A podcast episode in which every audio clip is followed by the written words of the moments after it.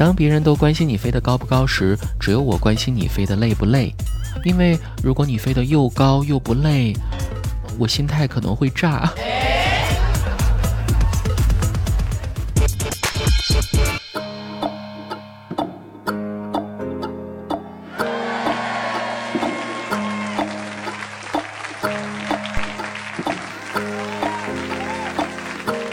Hello，大家好，欢迎您收听喜马拉雅去你的段子。很多人都喜欢扎堆儿，而我就不一样啦，我是喜欢扎你的主播子木。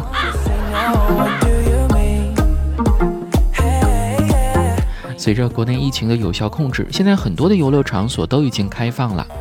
我一个朋友啊，最近去迪士尼玩，每个项目都有很多人排队，加之伏天到了，真的很让人窒息。队伍旁边的黄牛党们纷纷吆喝。跟他们买会员卡可以有特殊通道，不用排队，可以直接进去玩。我这朋友一听，真的不想等啊，就直接给了钱。于是呢，只见黄牛带着他去插队，直接走到最前面去。后面排队的人还骂他们，黄牛就帮忙还口。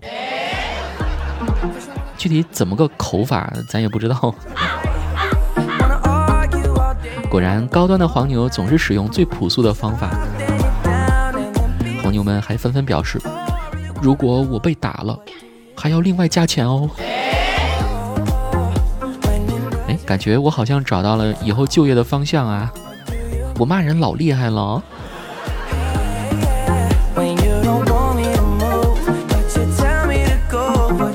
如果谈恋爱这件事情也能有黄牛帮忙走快捷通道，那该有多好啊！你们看，有的人拿着爱的号码排三年长队，还没叫上号；而有的人呢，一旦放出单身的消息，一个小时的私聊信息就能达到九十九加。果然，美女和帅哥都是自带黄牛属性的。昨天我跟若冰聊天，感叹道：“以前追剧啊，我最喜欢看那种男主全能无敌的，有钱又高又帅，学习好，体育好，科技天才，商业巨子，所向披靡，特别过瘾。而现在呢，追剧，我更爱看那些不太完美的男主和他们有缺憾的人生。可能是我年纪大了吧，更能理解和接受不完美。那若冰，如果男主不帅可以吗？”那不行，我年纪大了，就喜欢有毛病的男生，但是前提必须长得要帅。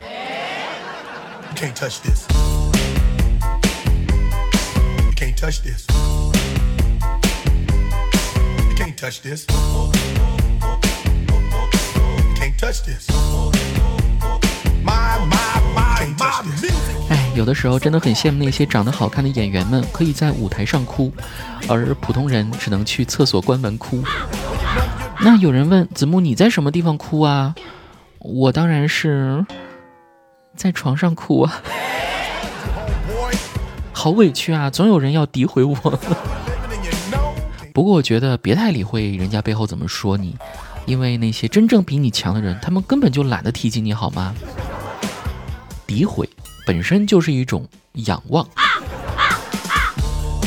像有些演员们总被网友吐槽戏路窄，那你行你上啊。比如陈道明，只能演帝王，演不了乞丐啊。当然也不是说陈道明演技不行。周冬雨适合演各种类型的飞机场啊，不是 各种类型的美少女。还有。王耀庆、靳东，反正怎么演都是戏里最有钱的那个，霸道总裁、专业户，对吧？他们这个长相，如果演穷人的话，没人信啊。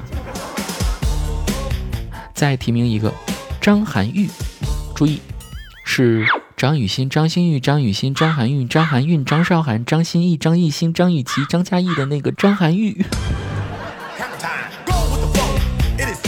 他硬汉风，声音也很有特色。那声音一出来，根本演不了柔弱书生啊。呃，说了半天，是不是还没有反应过来？我说的究竟是哪一位？中国机长。来，我们先休息片刻，然后再来关注一下几位朋友的留言内容。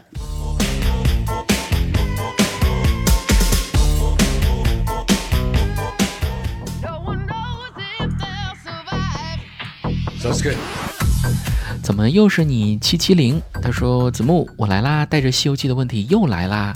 你说在《西游记》中，为什么男妖精都想吃唐僧肉，而女妖精却都想和唐僧成亲呢？难道是因为片子审核比较严格？就算男妖精也想和唐僧在一起，但也不能过审核这一关吗？建议这位朋友以后最好不要再看《西游记》了，感觉耽美小说更加适合你啊。为什么男妖精都想吃唐僧肉，而女妖精却想和唐僧成亲呢？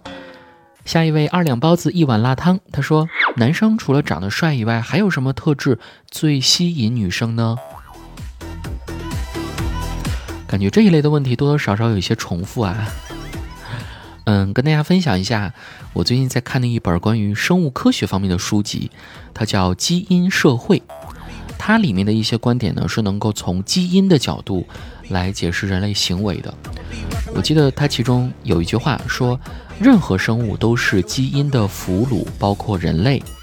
我们生命中所有的行为都是围绕着一个目的，就是去复制、延续我们的基因。”那如果按照这样的一个基本思路来分析你提出的问题，就是说，所有能提高女性后代存活率的特质都能够吸引他们。比如说，男生要有钱啊，这样可以给子女提供更好的温饱和教育；男生智商高、情商高、性格好、有才华、有能力、会幽默，可以让后代在社会上更容易和人相处，混得好、吃得开。而至于长得好看、身体强壮的男生呢，其实对于美和丑的认识，一直以来是人类进化出来的一种快速定义对方健康程度的方法。举个极端的例子啊，有兴趣的朋友可以去搜一搜患有唐氏综合症、地中海贫血之类的基因疾病的人，他们的五官往往会因为疾病导致扭曲。那同样，诸如肥胖、腿短、平胸之类的也是同理，因为这些都是降低后代存活率的特质。所以说，当你觉得一个人他的五官长得不太协调，那就说明你的基因。它进化出了一种认知，来告诉你那个长得丑的人，他的基因不健康。而同样用基因理论还可以来解释长辈们所说的门当户对究竟是怎么回事儿。门当户对的好处呢，我们大家都知道，就是男女双方给予互相的价值差不多，这样的男女关系会更加的稳固。但如果一方比另外一方优秀太多，更优秀的一方可能会因为有更好的异性选择而产生更高的背叛概率。就好比武大郎，如果说他找了一个黑丑矮的媳妇儿，那他被背叛的概率就会远低于找潘金莲儿。虽然说和黑矮丑的媳妇儿生的小孩没有和潘金莲儿生的优质，但至少不会被潘金莲背叛。甚至被毒死的风险啊！所以说，回到现在的男女关系，无论是相亲、一见钟情，还是日久生情，当你遇到一个能最大化帮助你延续基因的异性时，你就会有展示你也能够最大化帮助他延续基因的欲望。比如说，你会秀你的好身材。秀你的工资、房车、房产，秀你的幽默感和才华之类的。当然了，如果这些物质和品质你都没有的话，那你就只能秀你对他的好、道德高尚、感情专一了。这种人俗称老实人，而这种展示自己的欲望，才叫做爱情。也急，风也，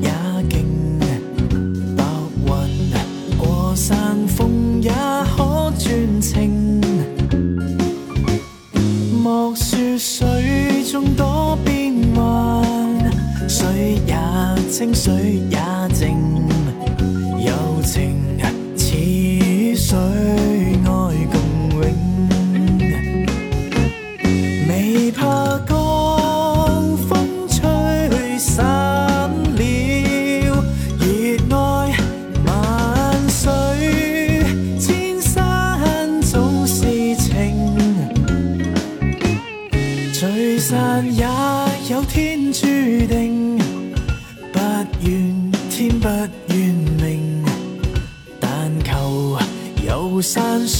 水共作证。